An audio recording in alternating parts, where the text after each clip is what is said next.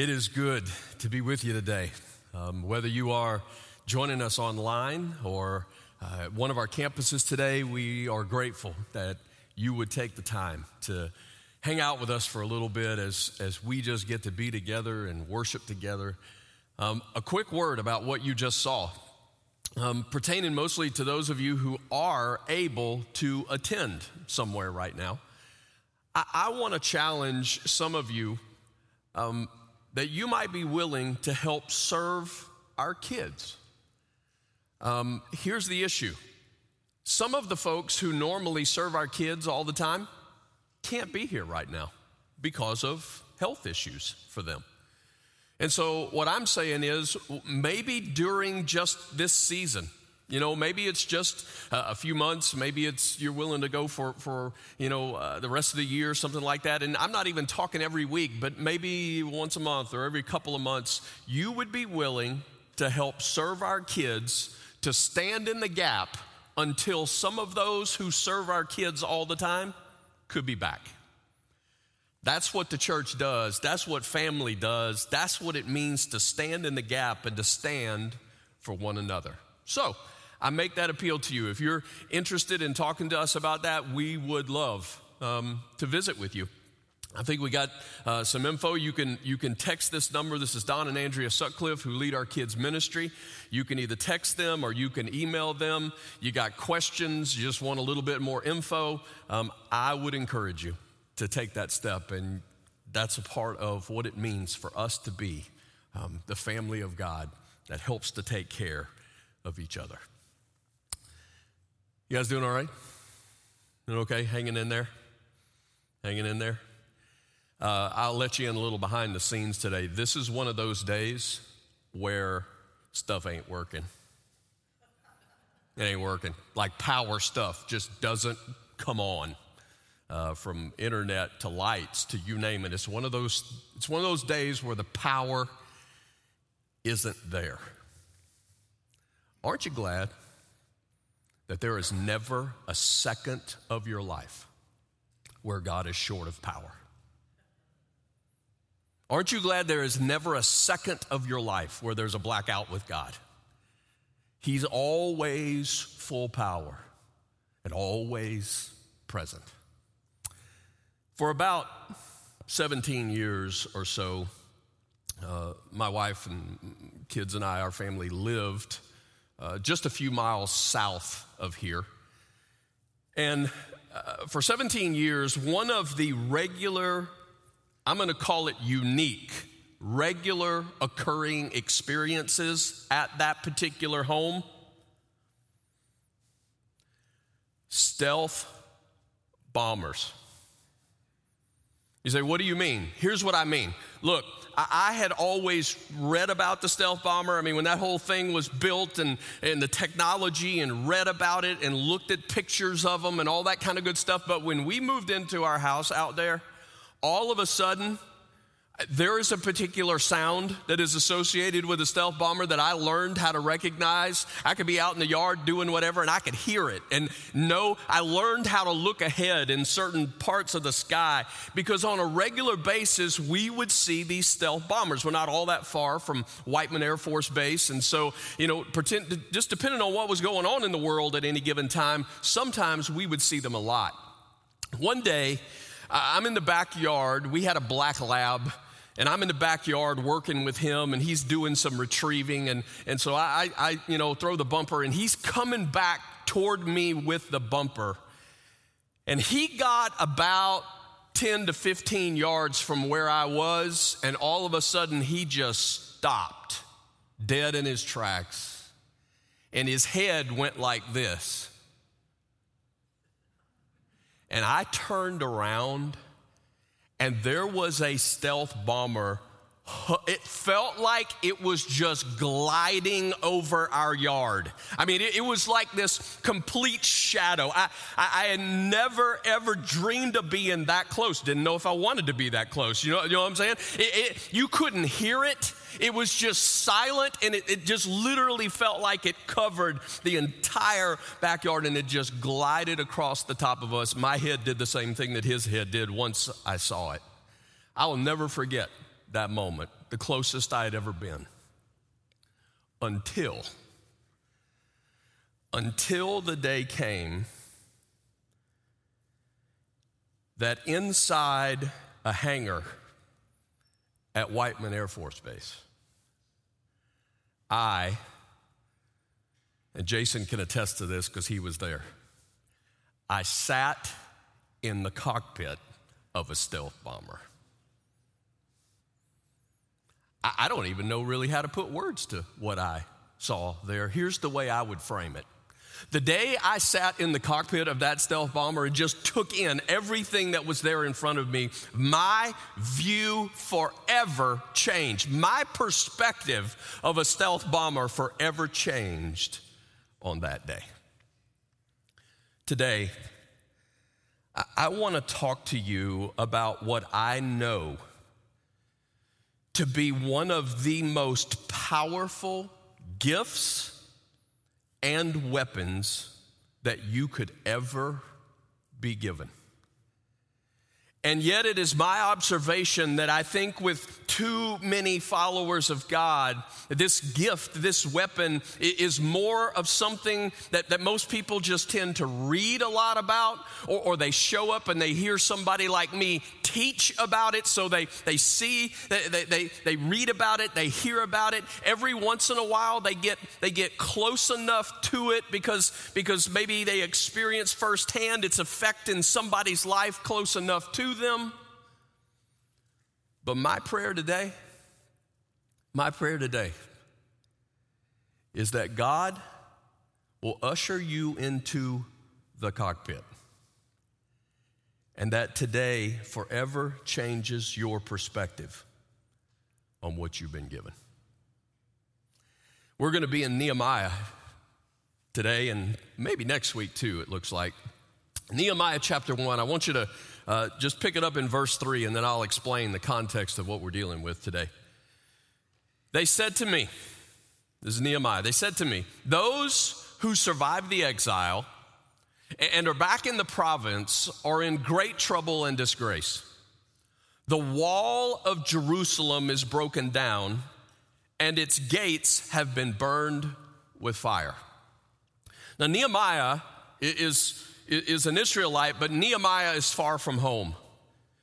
But, but he's got word that many of God's people, Israel, have now returned back home. They've been living in exile in Babylon, in, in Persia, but now they're headed back home. But it is far from normal back home. The walls are broken down. The capital city is in shambles. Nehemiah gets word of this condition. His people are suffering. What's he going to do? Verse 4.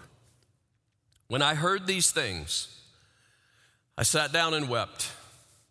For some days I mourned and fasted and prayed. Everybody say, prayed. I prayed before the God of heaven. When Nehemiah gets word, his first move is to turn to the most powerful gift and weapon that he knows he could ever be given. He prays. In a recent Barna study, it, it appears to communicate that Americans actually still pray. You ready for the percentage of Americans that still pray? 79%. I was shocked at that number. But wait, you want to know what constitutes being prayerful? It is if a person has prayed once in the last three hours? No. Days? No. Weeks? No. Months. That's how that if if if a person has prayed once, whether in a group or by themselves, whether out loud or or just silently in their own heart, if you as an American have prayed once in the last 3 months, then congratulations, you're considered by the official survey to be a prayerful individual. And I hope even though I'm sort of smiling, you hear the sadness in my heart I want you to contrast that with a, a story that Francis Chan tells about a time when a friend from India drove him to a speaking engagement.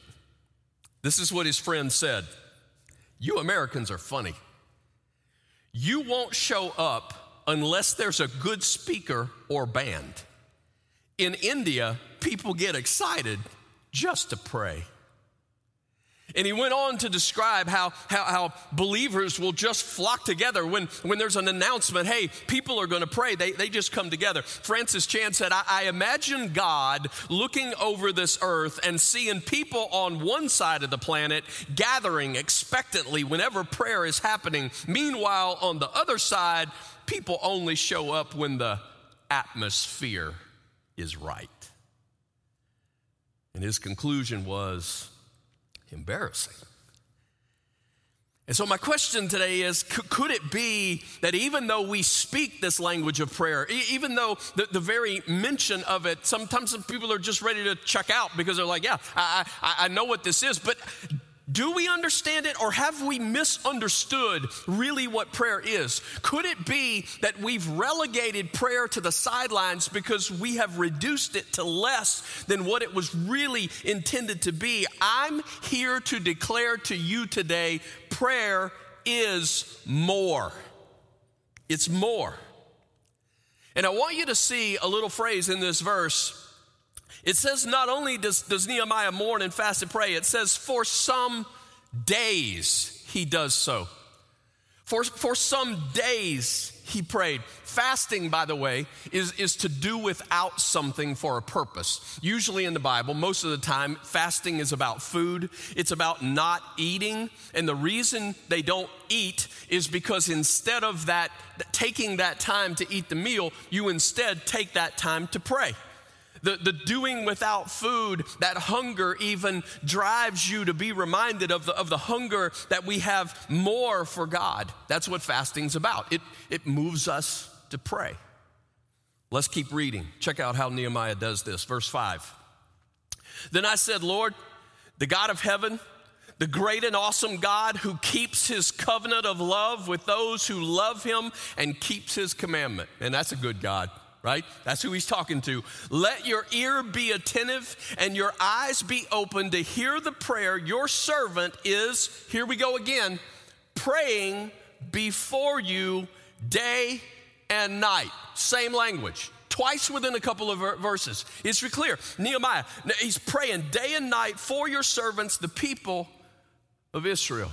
In other words, I want you to start to see prayer for Nehemiah wasn't just this impulse reaction. Prayer for Nehemiah was, wasn't just an, an instinctual, oh, wow, this is bad, I need to ask God. No, prayer for Nehemiah was an ongoing, continual, intentional, I'm going to use this word, discipline. Here's the first Here's the first truth I want you to see today in understanding that prayer is more. Prayer is more than instinctual. Prayer is intentional. Right? I encourage you to write some stuff down today so you can go back and you, as you read back through Nehemiah, prayer is more than instinctual.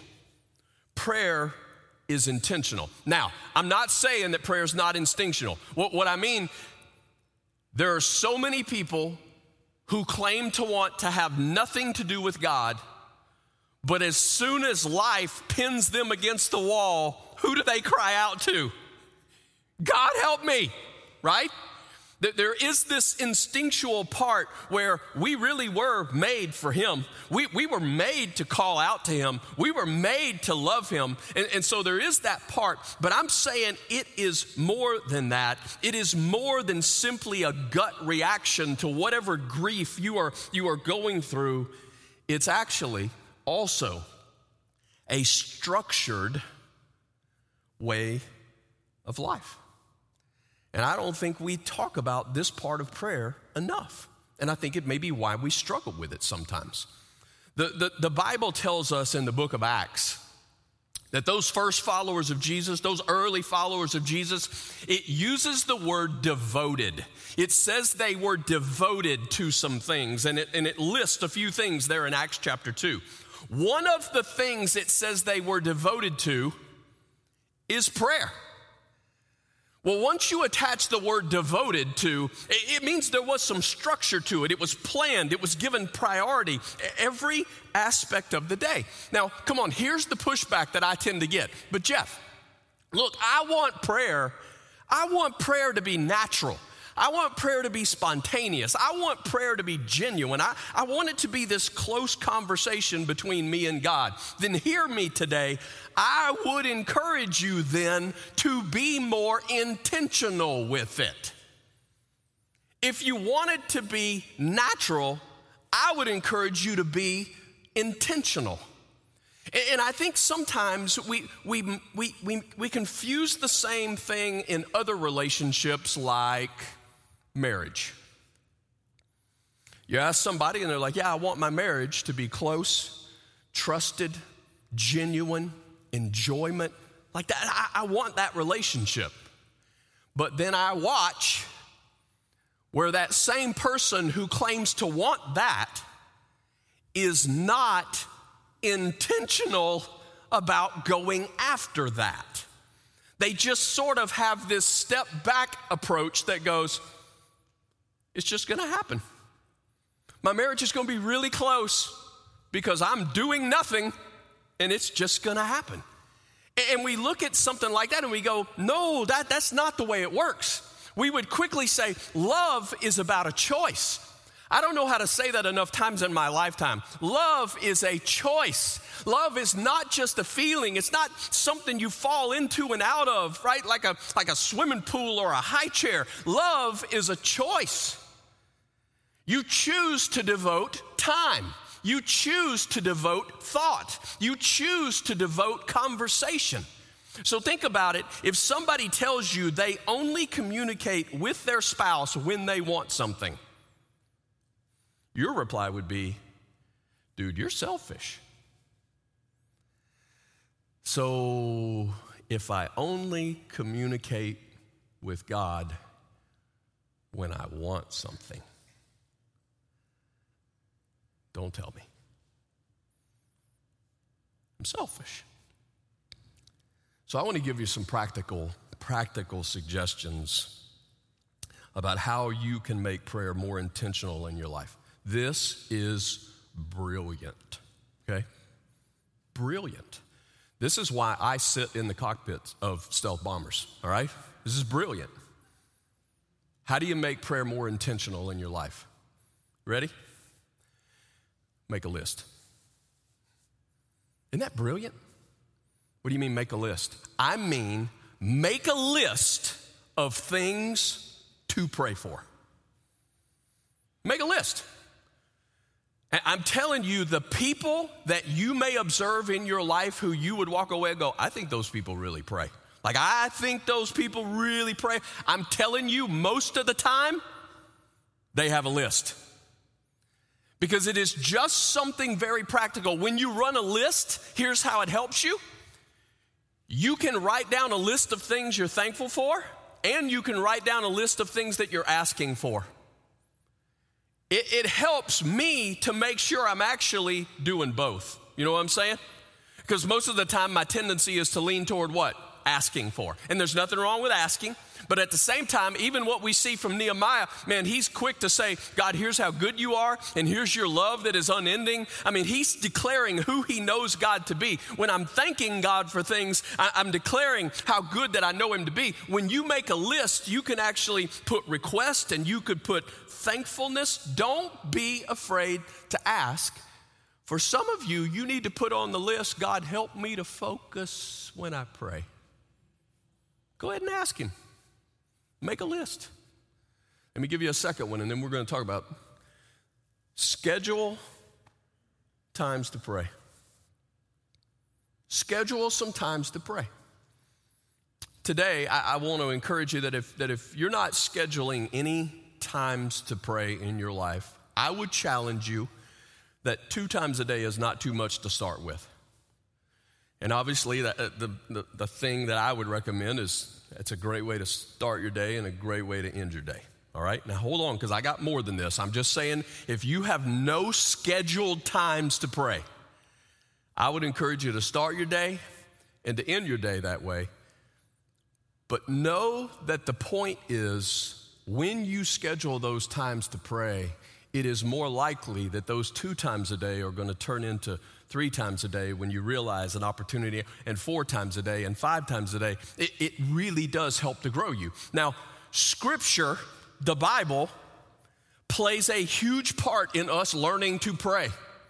Right? We don't, we don't just pray by us just going, how you want to pray? I don't know. What do you think? No, we, we go to the Bible. We go to Scripture. Next week, we're going to actually keep going with this and, and we're going to take a look, uh, e- even from Nehemiah, uh, at, at more of that issue. This week, though, I'm just encouraging those of you who have never put this into play, start here, make a list, and schedule some time. Here's the response. But Jeff, that just feels so mechanical. And here's my response So what? So what? It, just feels so mechanical. If I make a list, it feels like I'm, you know, I'm, I'm, I'm, uh, I'm scheduling the time. This, this feels so mechanical. I'm saying love is a choice. It's a choice. If you want to learn to naturally just pray about everything. You're like, I want to be one of those people where, like, everything I say, I'm praying. In every situation, I'm, I'm praying. Every, every time a, a, a question that rises, a decision needs to be made, a, a need to be met, I want to be one of those people that just naturally prays about everything. Then I'm saying today, make a decision to start making a list that will teach you to think that way. You will grow in that direction. It's the same way with scheduling time. If you want to learn to pray all throughout the day, make a decision to start with scheduling sometime to teach you to do that. And I'm saying that our heritage, our brothers and sisters who have walked this out before us, the Bible is clear. It was this faithful, plotting, intentional prayer. Yeah, it's instinctual, but it's also intentional. And it's where some of us never quite step because we're afraid it's mechanical. It won't be mechanical long. It won't. Let's keep let's keep going. Verse 6. I want to show you something else. Nehemiah says, I confess the sins we Israelites, including myself and my father's family, have committed against you. We acted very wickedly towards you. We have not obeyed the commands, decrees, and laws you gave your servant Moses. So, Nehemiah is praying. And, and it's interesting language. He's praying for the sins of who? Like everybody. And at first we go, well, that's weird. That's weird. But it's not weird in light of what we've been reading in God's story since the beginning of the year. We saw a guy named Job who was praying for his children even before they did something. He's like, I'm praying for my kids in case they like don't make this decision. He's praying for his kids. Moses is praying for a nation who has sinned against God. And when they pray, they it's as though they are taking ownership of the wrong that's taking place around them. I think since we already would admit that a lot of us struggle to take time to pray, it's easy to recognize that when we do take the time to pray, guess who's usually the focus of our prayers? Me. If I'm already struggling to give the time, then when I do give the time, then often the focus of it can be me. And there is room for that. But what we learned from Nehemiah, second principle I want you to see today prayer is more than individual, prayer is intercessional.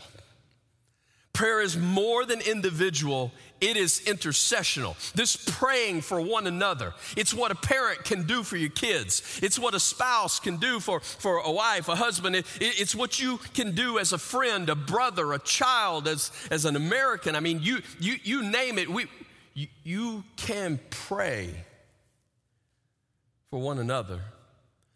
Now, don't misunderstand what's happening here. Every person is accountable to God for their own sin. Right? In other words, I can't turn to God for you. You can't turn to God for somebody. You can't repent for somebody else. This is a personal relationship with God. Each person is accountable right to God. But intercessional prayer, like, like we see Nehemiah doing here, is, is simply to recognize you know what? I got some people around me that I care about a lot, and they are marching down a path of destruction.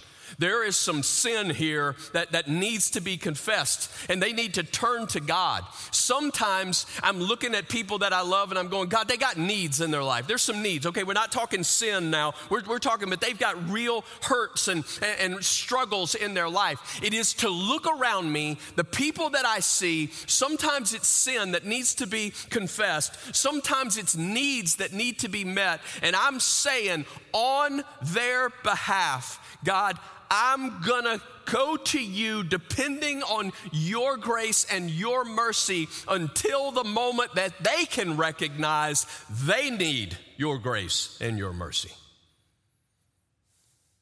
That's beautiful. That sounds a whole lot like Jesus. When he starts doing that work in your heart, where you're spending as much time praying, for other people as we are asking for ourselves. And nothing wrong with asking for ourselves. He tells us to do that. But man, how beautiful of that. By the way, there are some, I, call it, there's side effects when you start praying for other people that way. A, a few side effects that I think are very real. You remember names more, by the way. Just something I've learned. You start praying for people and fighting for people on their behalf, it's amazing how suddenly you can remember their name. It's because when you fight for somebody, hmm, you'll remember their names more. You really will. It's interesting. Another one, you, you become kinder. You really do. When you start praying for other people in their struggles and, and in their sin, you again, you fight for them, whether it's your family, your friends, or total strangers, or, or get this, even political leaders. Hmm suddenly, suddenly it'll get harder to gossip. It'll get harder to criticize, even though you may not agree. Even though you may not agree, it will become harder to do those things when you are fighting for them instead of against them. Third, you'll, you'll become more trusted because when you pray for others in that way, you will be amazed at how God then starts to usher your actions to follow that those prayers. And once people actually begin to know and believe that you really do battle for them, you really do pray for them, they will trust you more. Okay, Jeff, so uh, how do I start this though? How, how, do I, how do I pray interceding for other people? Well, let's just make this super, super practical. If you've got an intentional prayer system in place, which I mean you got a list and you got some scheduled times, here's what I would recommend for some of you this week. Once a week, once a week, just text, call, whatever you want to do. Let's start with two people. There are two people, you, you would call them friends, people that you care about. This week, you're going to text two people and just say, How can I pray for you this week?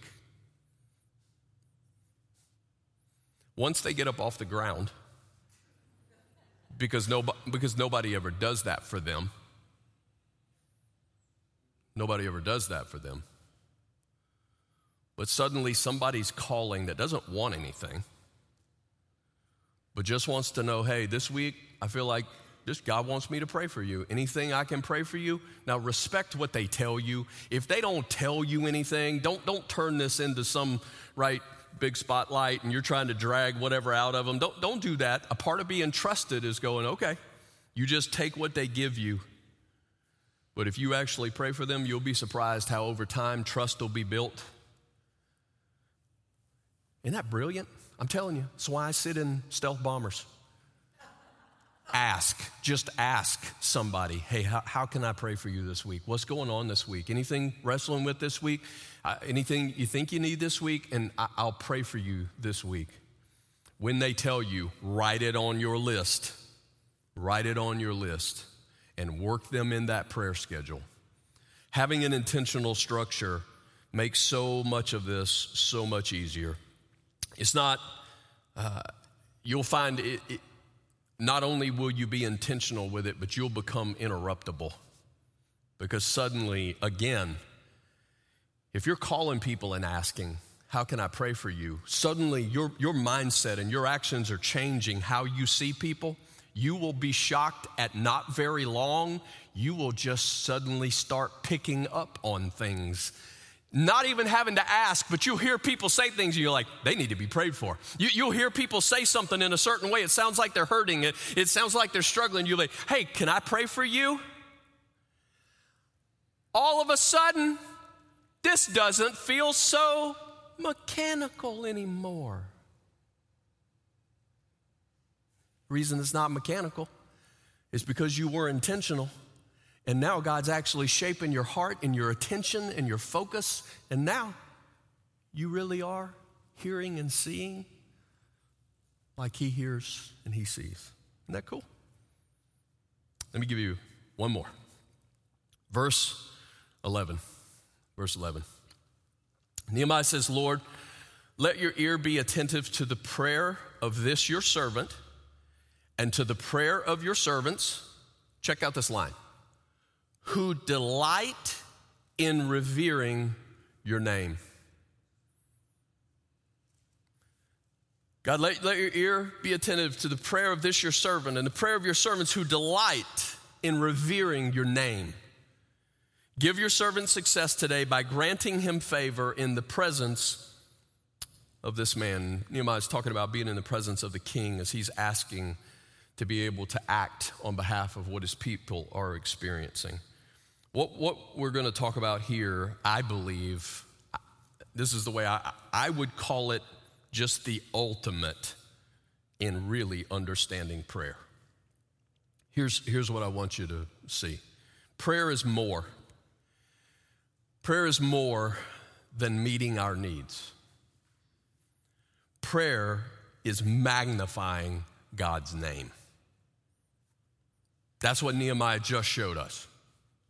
Now, is it meeting is it about meeting our needs? Yes it is. Don't don't hear me saying that it's one instead of the other. I, I'm just saying it's more than just meeting our needs. Prayer is magnifying God's name. And I'm telling you, this issue answers the why behind so many questions that I have about prayer. right? So I often evaluate prayer on how God gives me what I ask for. That's how I tend to evaluate prayer. It's like, how, how, how's your prayer going? Well, this is what I'm asking for, but God ain't giving it, right? This is what I'm asking for, but I'm not seeing it yet. I, I evaluate prayer according to how God gives me what I'm asking for. Did He answer my prayer? That's how I would phrase it. But what often happens in those moments is when I'm asking for something, for me, that's the biggest thing in view. It's why I'm asking for it. I think it's a big deal. It feels like this is what needs to happen. This is what needs to get met. When I'm asking for that, it is the big thing in my viewfinder. My problem is sometimes I let that thing be larger than my view of God. I elevate my need above the greatness of God. Now, this is something that we can trace all the way through Scripture. Jesus taught really clearly on this. We just tend not to see it because we focus on the parts that we like. Okay, Jesus teaches us to pray. Jesus, how are we supposed to pray? What did we learn from what Jesus taught us how to pray? Give us this day our daily bread. That's the part I like. Give us this day our daily bread. I, I can ask Him for, my, for needs every day. He says I can ask. But I'm going to remind you that that part comes after some other things. Because this is how He actually started, right? Pray like this Our Father in heaven, hallowed be your name. Hmm. That sounds like what Nehemiah was praying. Your kingdom come, your will be done on earth as it is in heaven. And eventually we get to, and God, give us today our daily bread. But here's my point. When I start with God, I want your great name to be known. I realize that your greatness, God, it trumps everything else that I perceive to be a big deal in this world. God, I want you to bring about on earth what, what, what right now is being be going on in heaven. God, your, your kingdom come. God, I, I want to see your will done. In light of that, your great name and your perfect will, now I ask, God, will you grant this? But I'm expecting you to answer, God, in light of your great name and your perfect will. In other words, when I pray, sometimes I pray and God doesn't exactly answer the way that I asked. Like, did he hear me? Did, I, did he hear me? No, sometimes God gives me what I would have asked for if I knew all that He knows. Sometimes instead of what I'm asking for, God gives me what I would have asked for if I knew everything that He knows. In other words, I don't know a time that you pray that you don't either get what you pray for or something better. If this is about His great name and this is about His perfect will, that even when I walk away from a circumstance going, I prayed for this, but this is not how it worked out, my conclusion is, even though I can't see it, and it's okay for me to go, God, I don't get it, is better. It's how He operates. God tells us to pray our wants and needs being shaped by His word. And next week we're going to talk about we're going to talk about that some more. Look, in case you haven't figured it out yet, prayer is not just something that's confined to a list or confined to a scheduled moment. The way God designed this thing, it's the life that prays. It's the life that prays. What I mean by that is it's supposed to be your entire life. All the, the breath that God gives you is this constant communication where I'm looking for Him and I'm listening for Him. And there are moments that there are sometimes that I'm just going, okay, God, what is that? God, God, will you give me wisdom to know how, how to how to love this person? God, will you will you help me understand what's going It's just this constant life of depending, of leaning in, of going, God, I, what you've given me, that this is more beautiful this is more powerful than anything else I could ever dream of. This is a life dependent on you. Every thought, every decision, every action that's anchored in the request that God, your great name and your perfect will would be known. There's so much about prayer that is just absolutely phenomenal. One of the questions that I get sometimes, but Jeff, does my praying really make a difference? Does my praying really make a difference? Because if God's got a plan, then do I really need to pray? Like, if God's got a plan, do I, do I need to pray? And that's kind of a whole talk in and of itself, but I'm just going to end this way today and tell you that the more I study God's Word, the more I'm convinced that even our prayers are a part of God's plan just as surely as He plans the events that He performs in the answer to our prayers. Our prayers are a part of His plan.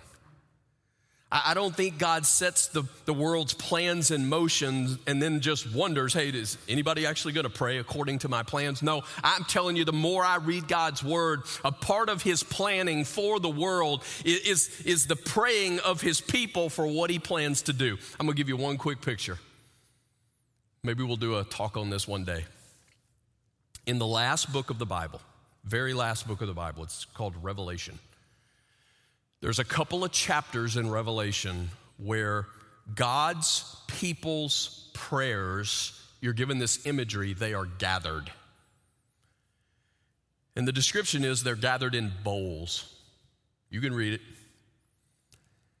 And I love the picture here of what seems to be this imagery of we think about prayers like, does God hear me? Does he not? And he's going, oh, I got it. Literally, this imagery of him going, when my people pray, it's like, it's like prayers that are accumulating in a bowl. I think he's just drawing that, that picture. Look, this matters to me. And, and a part of the picture in Revelation is it's this, this incense that, that is this beautiful aroma to him, right? Do we understand that even when we go, I don't know if I'm praying right, do you know that when you call out to God with this genuine heart that says, God, I want to love you right, I want to walk this out right, I want to ask for right things, you, you understand there is this beautiful aspect of that. God loves loves for you to pray. He delights in you praying. There is just something mind blowing about the fact that the creator of the universe delights in you and I praying. And he's going, Come on in. Come on in. I want you to sit right here in the cockpit and I want you to get a view. He's, he's ushering us into this process, what happens eventually in the book of Revelation is those bowls are poured out. And when the prayers of the people are poured out, on earth, the final purposes of God will be achieved. And I believe there is imagery there. Our prayers are a part of the causality of the final victory of God. In other words, God means for our prayers to be a part. That's why He says, pray. I'm saying this God is not toying with you when He says, pray. He doesn't do that. He's not toying with you when he says pray, and then you're sitting back going, I wonder if this really makes any difference, or is God just appeasing me? You know what I mean? Is he, is he just, no, he's not toying with you. I'm telling you, God is actually granting you the value of joining with Him in glorifying His great name as part of the cause that all that He does. It matters because prayer is more than you have ever dreamed it to be. Sometimes I feel like in the American church, prayer happens when circumstances demand it. When it finally gets bad enough, we pray a little more. In the American church, it seems like sometimes prayer is mostly for ourself. It seems like prayer is mostly for our desire. But in the Bible, what prayer really looks like, it's more than instinctual, it's intentional. It's more than individual, it's intercessional. It's more than meeting our needs, it is magnifying God's name. And listen to me it's not just for the elite,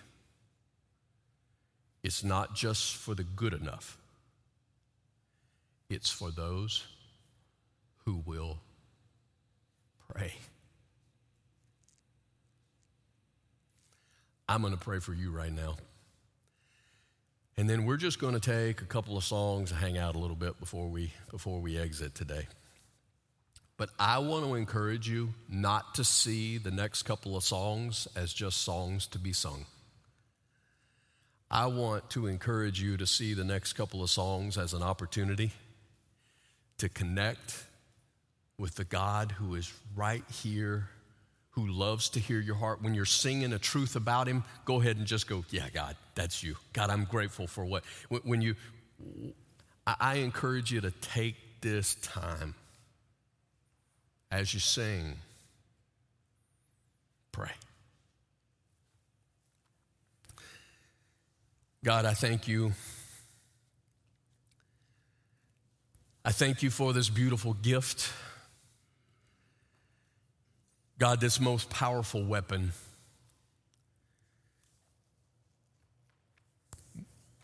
Maybe, God, it is the, the issue of so much of our culture. In our busyness, we miss the most beautiful things. God, today I'm asking that the truth of your word could be brought alive in our hearts.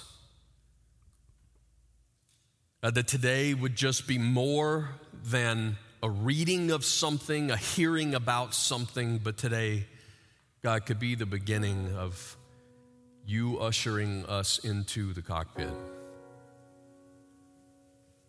of you that changes forever our perspective on prayer. God, for some folks here today, it is simply, God, will you give us enough devotion this week to start a list and to schedule some time and to quit making excuses about it being mechanical and trust God, this is a choice. And the greatest choice we can make is knowing you. God, now may we hear your voice. May we sense your presence. And may you lead us, your people to pray.